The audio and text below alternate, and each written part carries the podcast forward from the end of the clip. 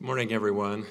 My name is uh, Rob Corbin, and my wife, Rosemary, and I uh, have uh, enjoyed and just treasured uh, being a part of this uh, Trinity Fellowship in these months. And uh, I have the blessing to lead us in the study of God's Word today. and I asked Ben, and he gave a psalm today Psalm 77. Um, it's on page 540 in the Bibles that are provided here by the church. Um, it's probably not one of the better known Psalms, but it has become especially precious to me. Um, when uh, Rosemary and I first came to Orlando, we were going through a very difficult time, and uh, this psalm proved to be a great help. So um, I'd like us to look uh, at that psalm today. Um, it's a little loud. Oh, I'm sorry. The kids are free to go. and they're doing a song. Great. Sorry about that. I forgot. All right. Well, um, this psalm is divided in two parts, um, basically. Um, and each part has two stanzas, two verses, um, verses 1 through 9. Kind of lay out uh, this disillusionment that, that the psalmist was facing. Um, time of really, I, am calling it the dark shadows of disillusionment, de- doing battle with them.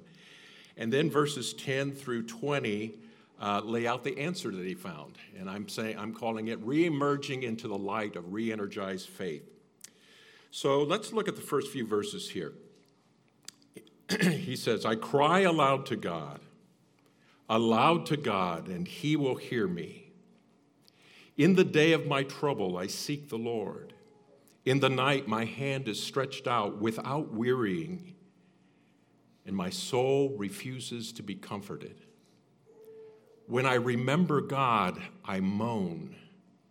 When I meditate, my spirit faints. One of the things I like so much about the Psalms is that it, it lays it all out there. You know, it doesn't hide anything. All the emotion, you, you can find anger, you can find frustration, you can find doubt. It doesn't pull any punches. It, it really is brutally honest with, with the things that the people of God struggle with and go through. And so here, this uh, Asaph, the, the writer of this psalm, says uh, in verse 2 in the day of my trouble. And that, that can sound so haunting. Uh, we can all relate. Job says, Man was born to trouble as surely as the sparks fly upward. And we all can relate to a time. We can say, Yeah, that day has come for me. And we can probably count on the fact that probably there's another day coming down the road. Or maybe there's a day like that you're experiencing right now. In the day of my trouble. And uh, I'm glad that he doesn't spell out exactly what that is uh, better for us to be able to identify. Perhaps it's um, a period of time where you're going through relational trouble, um, marriage, friends, coworkers, colleagues. There's there's a sense of betrayal. There's hurt. There's loss uh, of trust. And uh, we feel very acutely that, that divide and the breakdown of relationships. Or perhaps there's physical trouble. The routine visit to the doctor suddenly doesn't, isn't routine anymore. And the doctor, with grave face, uh, comes in and says, Well, they found something in the tests, and, and it could be serious, and we need to run more tests. And suddenly our world is just turned upside down. Or maybe it's financial trouble, um, loss of job, uh, financial losses, financial setbacks that can create great tension or trouble in our outlook, you know, our perspective. There's that sense of purposelessness, that uh, sense of futility, um, depression, all of the, the mental uh, struggles, emotional troubles that we can experience. For him, the day of trouble came, and he started out with one problem, whatever this was causing this trouble, this distress, but then he, another problem, a second trouble, problem, a deeper problem emerged out of that. Look, as we read on in verse 2 In the day of my trouble, I seek the Lord. In the night, my hand is stretched out without wearying. There's entreaty, there's, there's a sense of pleading, there's an earnest seeking after God. He had, perhaps as in times past, trouble has come and he went to his Lord. He ran to that high tower, to that refuge. He ran to the one who, Psalm 46 says, is a very present help in time of trouble. And he goes to God. He stretches out his hands. He's asking God to help. But what's the result? My soul refuses to be comforted. Um, he started with one problem and he ended up with a far deeper problem. Where is God? Where is God? Where I, I can't get connect the dots anymore. There were times in the past where I understood. I, I have a personal relationship with the creator of the universe. He walks with me. He's my good shepherd that accompanies me in times of, of uh, uh in places of, of stilled waters, but also through the valley of the shadow. He's with me. I heed his, his uh, command to uh, cast all my cares on him. I heed his command to, to not be anxious for every anything, but in everything to, to present my request to God. But where's the peace that surpasses comprehension? To guard my heart and my mind, where is it? And then he says, When I remember God, I moan. I, it's not computing with me. I cannot connect the dots in what I've heard and, and been taught in the scriptures and have personally experienced in the past about how God acts in one's life. And now it doesn't make sense. The heavens are brass, there's no answer coming.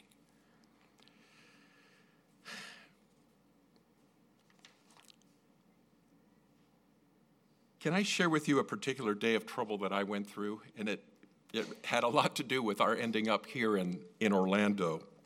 Um, before coming to Orlando, I pastored a church there. Um, great, great years. And there's lots of wonderful people there. But we hit a rough patch um, where conflict rose in the church, and attendance started dropping off. And, and now looking back, I, I feel like I was experiencing burnout uh, during that time. And I'd like to, if you would indulge me, I'd like to read a little bit from, the, from my journal um, in those days. Uh, this is in May of 2009. I feel such a futility over my efforts at the church. I've been there, done that. I sense a, a forlorn lack of confidence in my ability to make any difference. I look around me and see several who are losing steam. How can I help them? They need leading, and I feel helpless to help them. I'm at a conference for pastors, and Piper's message yesterday was from 2 Corinthians 1:24. We are workers with you for your joy, for in your faith you are standing firm. Father, you know my own joy arising from my faith is not where it should be and where I need it to be where the church needs it to be. I confess that I have failed to work for their joy in the faith. Too much of my service is for my joy in the faith. I don't know. Can you still use me at, this, at my church? And then May 13th, 2009, my soul was conflicted last night.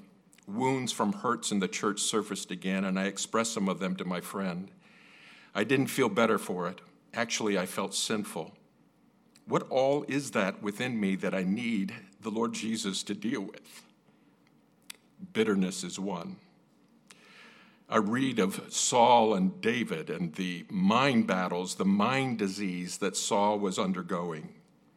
The fear, jealousy, suspicion, self centeredness, threatenedness, and the disappointment, anger, lashing out, lack of trust, withdrawal, all the baggage, the ugly breakdown of trust and love between people.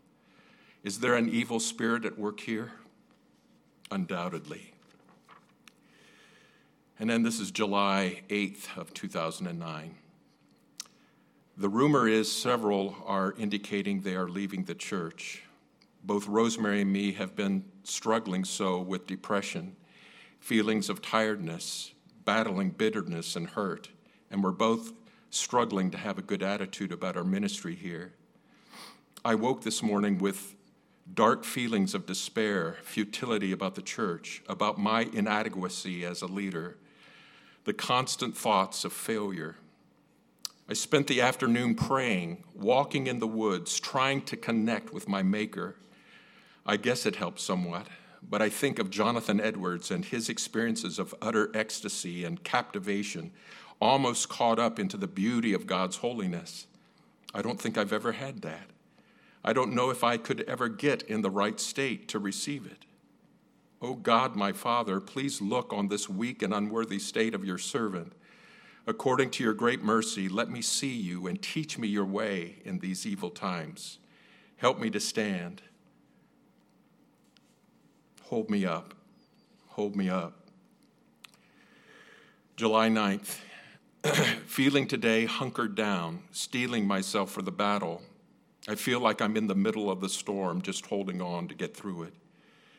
The waves are high now and the sky is dark. I fear what to expect next. I fear for my wife and my children. I fear the extent of the damage to our church. I'm becoming more resolute about the reality that my reputation is going to suffer. Father, deliver us from the evil one. Help me to put on the whole armor of God and to stand firm in this evil day. July 22nd. The storm goes on. Two more families are leaving the church. This controversy is taking on a life of its own. The snowball continues to roll down the mountain and it continues to build. Dear Father, I know you are sovereign. My favor rests in your hands. I see my reputation being dragged through the mud. Seeds of doubt about me are being pl- planted everywhere I turn. I feel like it's a story unfolding and I am helpless to shape it. I'm just an observer watching and waiting to see what will happen next. It just seems like bad things just continue to happen. Jesus, I just don't have anything to give anymore. I don't know how to get from your hand to minister to these people. Please, please have mercy upon me, upon us. And then several months later, October 30th, 2009, this week I resigned from my position as pastor of West Rome Baptist Church. I feel the despairing weight of failure. Nine and a half years ago, I came with a lot of excitement and high expectations from a lot of people. They thought I could lead them to become a great church in size, vision, and impact. It has not turned out that way. I feel their disappointment. I feel like the Lord has withdrawn his favor on me. Oh, how clear it is that without the favor of the Lord, all man's efforts, all my efforts, turn to dust. Unless the Lord builds the house, they labor in vain.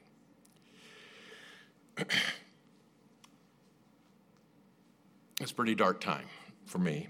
And um, soon after that, we came to Orlando and had no idea what I was going to do next. Uh, my brother lived here. He, had an empty room, and he said, You're welcome to come till you see what's next. And we literally had no other options. And so we, we moved down here. Well, back here to uh, Psalm 77. Let's look at the impact of this seeking after God, of asking Him for help and getting no response. What was the impact on Asaph? Look at verse 4. You hold my eyelids open. I am so troubled that I cannot speak. I considered the days of old, the years long ago. I said, Let me remember my song in the night. So there's insomnia, there's restless nights, the tossing and the turning. And then thinking back to the good old days. Do we do that at times? You know, you're in that time where things are going bad and you think back, oh, couldn't we just return to those days? we tend to put on rose colored glasses as we look back but and we and we think maybe when god made more sense maybe when we could connect the dots better and the promises of god seemed we could we could understand, we could figure him out. He fit nice and neat in our box. Um, and then the, the song in the night. I think that this could be a metaphor, probably for whatever strategy that he used to use to help dull the pain, to help distract him from the ache in his heart. I do that. Do you do that? I think here in America, we, we, with all of our resources, we have made medicating pain an art form here. We know how to play. Uh, we have our entertainment. We have our other things that do. We stay, we run, run, run. Stay busy so that the ache isn't as noticeable. And we medicate the, the pain. Didn't work for him, doesn't work for us either. So notice the spiral downward. The day of trouble comes, and he seeks the Lord, as he has probably in the past. And he keeps on seeking. I stretched out untiring hands. He goes after God, no answer, no response. There's confusion, there's frustration. It doesn't make sense. I can't harmonize what I have been taught about God, what I have previously experienced about God. Where is He in all of this? So the initial problem, whatever initiated that day of trouble, has given rise to an even deeper problem the unresponsiveness of God to his ardent prayers. God wasn't a source of strength and comfort to him. The lines were down. The very foundations of his worldview, his approach to life, were being shaken. On what could he stand now? His situation moves him from his problem to to confusion, which spawns doubt, which in turn spews out despair, long nights of sleeplessness, gloom, and overwhelmed spirit. And it takes him to the very edge, to the very precipice, where he considers jettisoning his faith. Look at, look at verse 7. He's right at the brink. Will the Lord spurn forever and never again be favorable? Has his steadfast love forever ceased? Are his promises at an end for all time? Has God forgotten to be gracious? Has he in anger shut up his compassion? In effect, I mean, these questions are going to the very essence of who God is the Lord, strong and gracious, merciful, showing mercy and grace to thousands, to generation upon generation. That's who God is. And so the questions are bringing him to the fact that I, I can't figure this out. I'm going through this time. God is not responding. Has, has all this praying just been a crutch? Has all of this God talk in my life and, and, and my, my seeking after God just been a, an illusion? If my prayers aren't being answered, does, is it in fact mean that there's no God there to answer? So he's right at the brink. He's right at the precipice. He's looking over the edge. This dark night of the soul that Asaph experienced, and I'm, I am so grateful that he puts it here. You know, it reminds us this is, it's in the Word of God. I mean, this was the, the, the hymnal of Israel.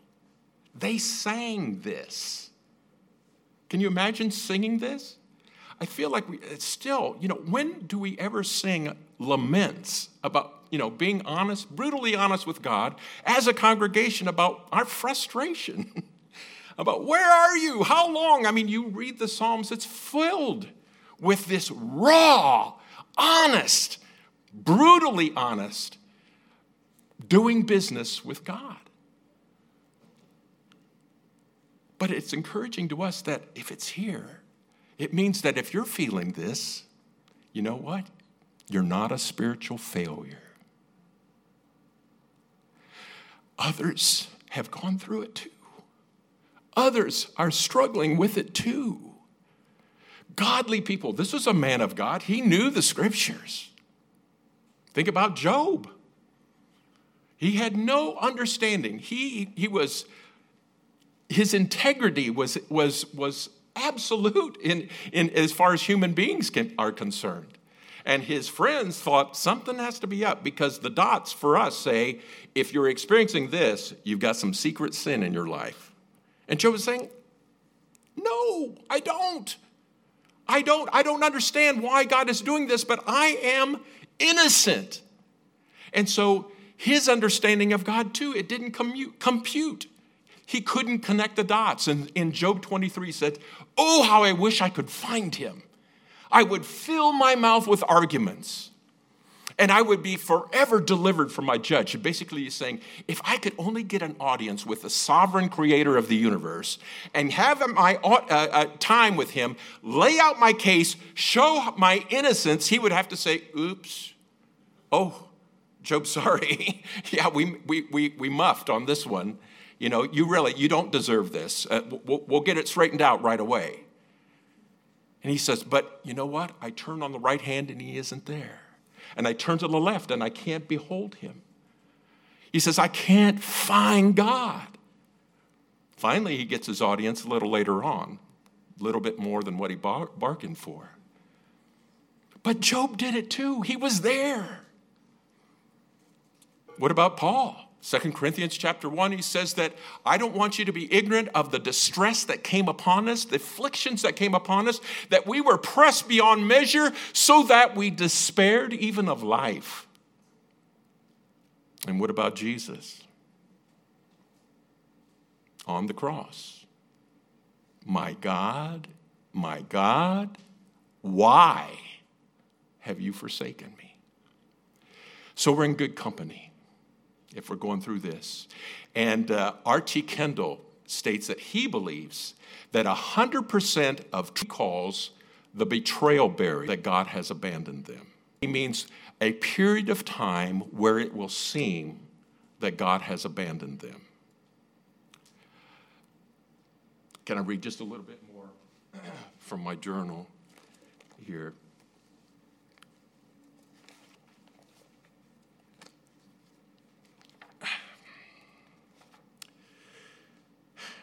This is, I'm down here in Florida now, February 2010. My sojourn in this wilderness continues. I feel like for some time I've been standing on the edge of a realm of shadow, on the increasingly slippery, soft, unsustaining ground, at the edge of a murky bog. The slope is inclining steadily, and I feel myself slipping progressively down, further and further from solid ground down into doubt and despair. I am 53. Who am I? I can't even get a job at a bookstore. What do I have to offer? What do I have to show for my life? I am a leaky, broken down bark whose cable is slipping. The currents are tugging me out, out into the murky, fog infested, rancid waters of doubt, uncertainty, fear, cynicism, numbness. I was feeling pretty negative there. My faith, do I really call it that, is so weak.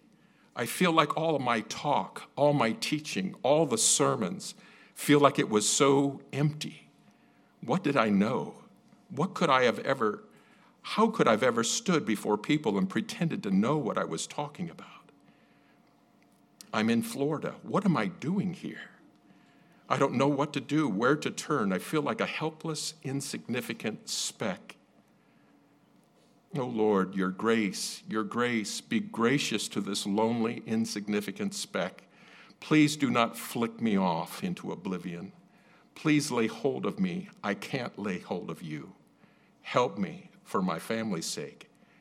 Dear Lord Jesus, have mercy on me. And then let me just read one more. Uh, this was on my birthday of that year, August 12, 2010. This 54th year of my life has been one of much pain and loss.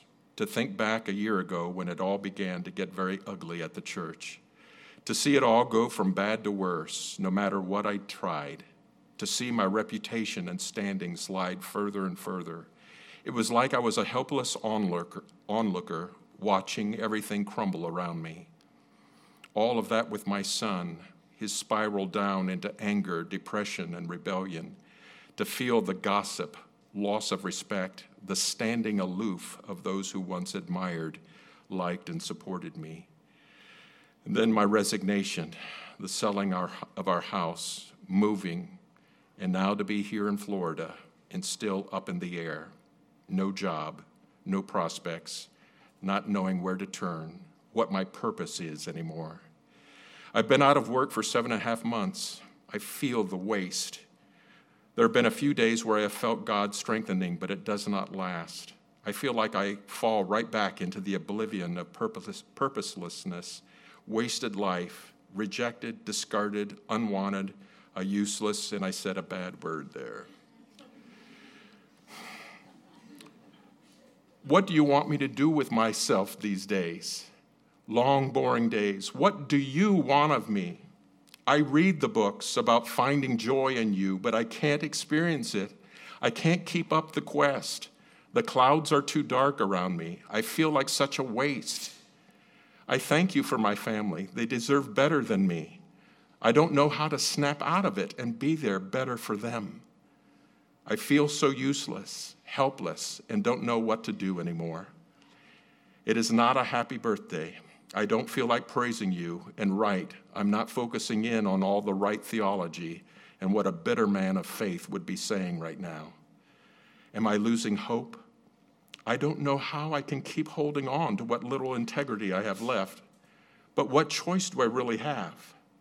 Give up on God and wander in the desert of dry bones? Lord, the sadness and despair really press in when I have nothing to look forward to. Yes, there is heaven, but have mercy on me. It is not filling me with comfort or any measure of joy right now. What is it like to experience the pleasure and joy of your presence? To have joy and power and contentment solely in you? Is it really possible? I feel like I'm just wasting away my life is a vapor, a mist, losing its substance, fading away.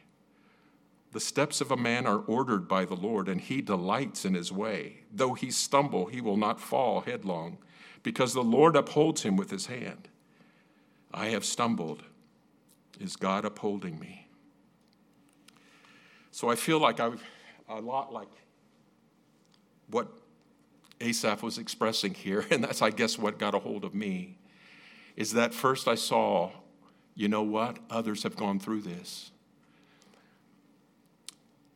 Asaph is on the precipice. His doubt, his confusion, the, the, the failure to see an answer of prayer, the, the sense that God is not listening, that God is not uh, uh, responding, has brought him to the edge, and he's really tempted to walk it off, to walk off, to jettison his faith, to give up. But something stops him something stops him. He looks over the edge and he backs away.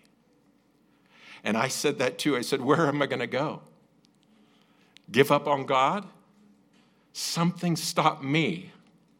I know who stopped me. And here now in the last in these last verses we see this shift and before the gloom is there, the, the, the doubt, the despair, the temptation to just chuck it all, something stops Asaph. And just like a, a pinprick of light starts appearing in his heart and his soul. And as he turns his attention and gazes at that light, it begins to, to grow, it begins to expand. And little by little, more and more, his confidence is restored.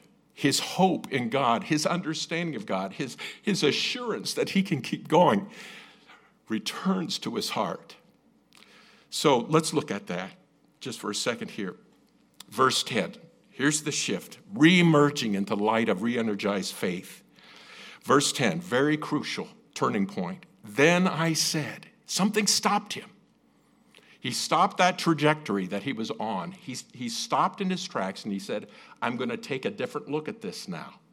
Then I said, I will appeal to this. Here's the decision it's a resolute decision to, to shift gears here. To the, I will appeal to this, to the years of the right hand of the Most High. Notice the logic in verses 7 through 9. Before, Asaph is seeing God through his problems. He's following the logic of disillusionment. If you could, if you could see his mind as a, as a painting, and so his mind is this canvas, and the thoughts that he is processing are the brushstrokes on that canvas. So, what is in the foreground, foreground in verses 7 through 9? Where is God? What's in the foreground? His problems. Himself, he's at the center. All the stuff that's assaulting him, it starts with him. His problems are looming very large, they're in the foreground of his thinking. And God is there. He's there, distant, painted there in the background. And he makes a decision that he's going to take out a new canvas now. And he's going to paint a new picture. And he's going to start painting with his gaze upon the Most High, Elyon. It is, it is the Hebrew term that, that emphasized the exalted, supreme, ultimate position of the creator of the universe, the Most High. And then he says, I'm going to appeal to this. The years of the right hand, the right hand of God was the, became in the Hebrew scriptures a picture, a, a figurative of his mighty, omnipotent, sovereign strength to act on behalf of his people. And it was first used in Exodus chapter 15 in this way to, to characterize God's action for his people. Exodus 15 was the song of Moses when he sang in triumph. The Lord has triumphed gloriously. He's cast the rider into the sea. It's when Israel faced this time when Pharaoh's army was pressing in on them and God was delivering them out of 400 years of bondage and slavery. He led them out to the Red Sea. They thought they had been trapped. And miraculously, God opens, parts the waves, and they walk on dry ground. Pharaoh's army follows. The waves go over. They're on the other side, and they are dancing and ha- doing a jig. God has showed up for them big time. The right hand of God has acted for them it's important for us to see this because it's Exodus 15 that likely Asaph is thinking about as he goes on through these verses that helps him to return to a re energized, reinvigorated faith in spite of the fact that he's still in his problem. Then I said, I will appeal to this, to the years of the right hand of the Most High. I will remember the deeds of the Lord. This is all reminiscent of Exodus chapter 15. Yes, I will remember your wonders of old. I will ponder all your work and meditate on your mighty deeds. Now, notice verse 13. Your way, O God, is holy. What God is great like our God? That again is very reminiscent of Moses' song in chapter 15, verse 11, where he said, uh, um, I'm missing it now but it's that who is like our God among the gods? Majestic in holiness uh, is what he said. Uh, here it is.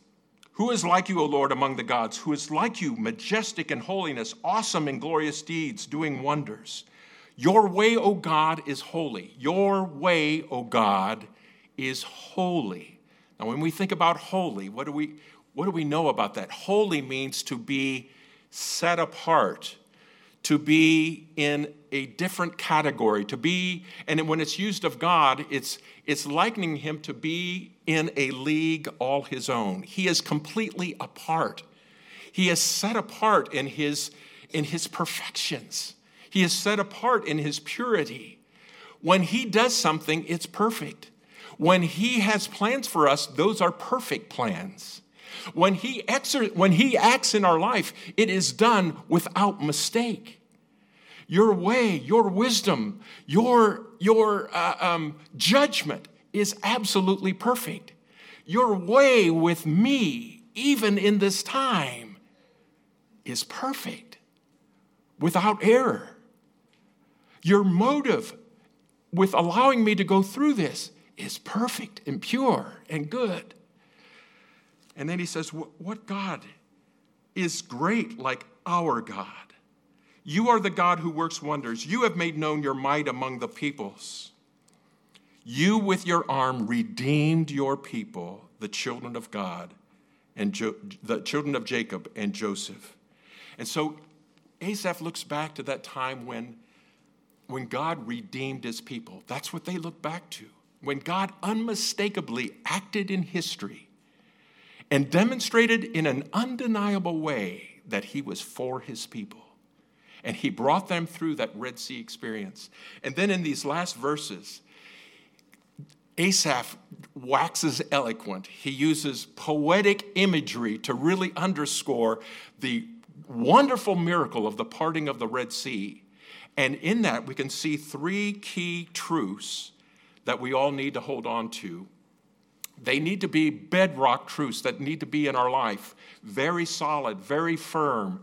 Um, it's like ballast in a, in a ship's hold. Do You remember the, the old sailing days, the, the, the wooden ships of sail, they would take these huge rocks and they would put them deep in the hold of the ship uh, tons and tons of these rocks to serve as a weighty ballast, a steadying force, so that when the ship was out in rough seas and the winds were blowing on the ship and the waves were rocking the ship, this ballast would steady the ship and keep it upright so that the waves would not overwhelm and the wind wouldn't blow them over.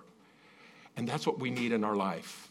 And there are three truths here that you need to have as weighty rocks of ballast to put down into your hold to keep you steady when you go through these periods of time, the day of trouble. Man was born to trouble. Jesus said, In the world you will have tribulation.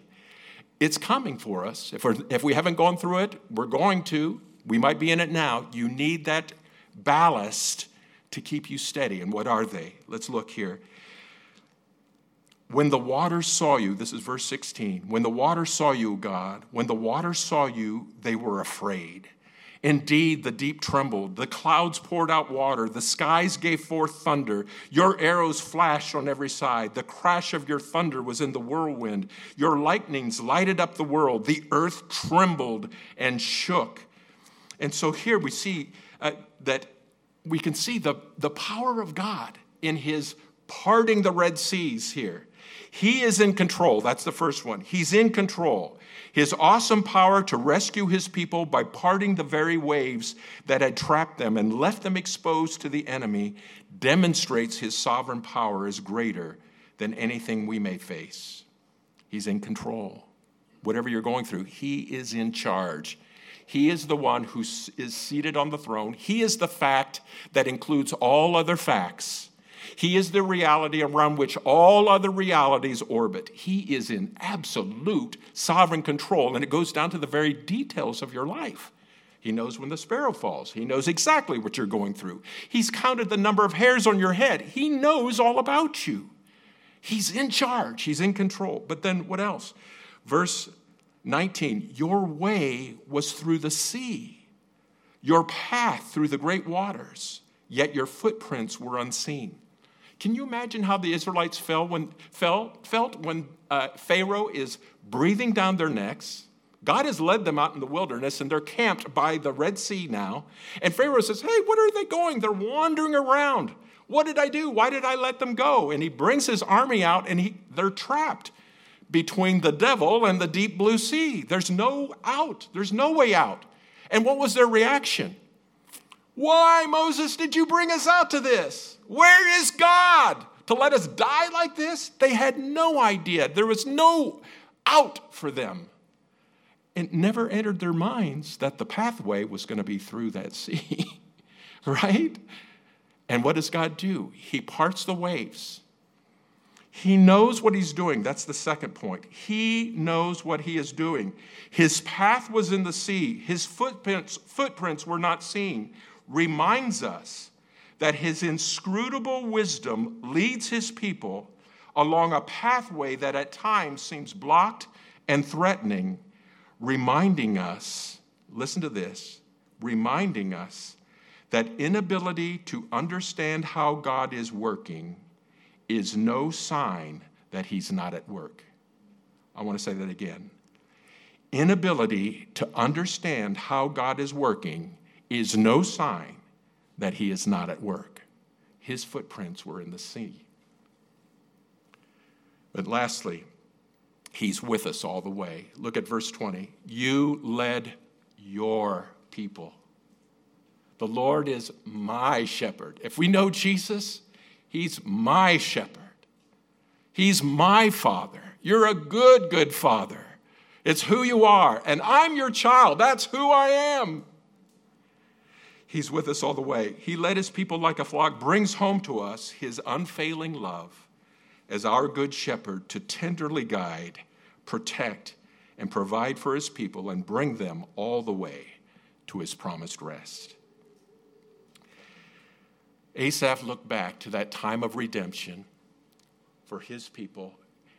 And as he looked, God loomed large again in his vision. God was painted in the foreground. And as he saw God in the foreground, the problems on the other side, he looked through that lens and saw his problems. He's a mighty God, he's in control, he uh, knows what he's doing. His way was in the sea, his way is holy. Remember. His way is perfect. He knows what He's doing with me, and He's with me, even though I might not know it, even though I might not feel it and see it right now. He's promised He will never leave me nor forsake me. They look back to the Red Sea at that redemption experience. We have that was just a foreshadowing of the ultimate act, the ultimate proof that God is for you and me. In Romans 8, Verse 30 says that. If God is for us, who can be against us? And here's the proof He who did not spare his own son, but delivered him up for us all, for you and for me, how shall he not with him freely give us all that we need? So, as we come to the communion time again, Sunday after Sunday, it's good for us to recalibrate our perspective, to recalibrate our gaze, and recall again, to allow in the, on the canvas of our mind to paint how large God is in our life. We need to gaze on Him. That's why it's so important for us to be in the Word, to be gazing at who God is and have accurate knowledge of, of our Father and who He is, so that as we look at our problems, He's looming large in the foreground. So let's remember here's, here's the evidence again Jesus came and He died for you and for me. His body was broken, His blood was shed. He who knew no sin became sin for us so that we could become the righteousness of God in him. And that is the proof that God is with us, that God is for us. So let's keep, let's back off from the edge. Let's keep trusting. Let's, let's camp out in those last 10 verses there of Psalm 77. Father, um, I pray that you would uh, help us to, you, Lord, we believe, help our unbelief. You know us, you know our frame, you remember that we are but dust. Thank you, Father, that you have compassion on us as a father has on his children. And thank you that uh, your mercies are as high as the heavens, and that we can rest in the fact that you will see us. You who began the good work in us, you are going to complete it and see it to the end. God, we believe. Help our unbelief today. Amen.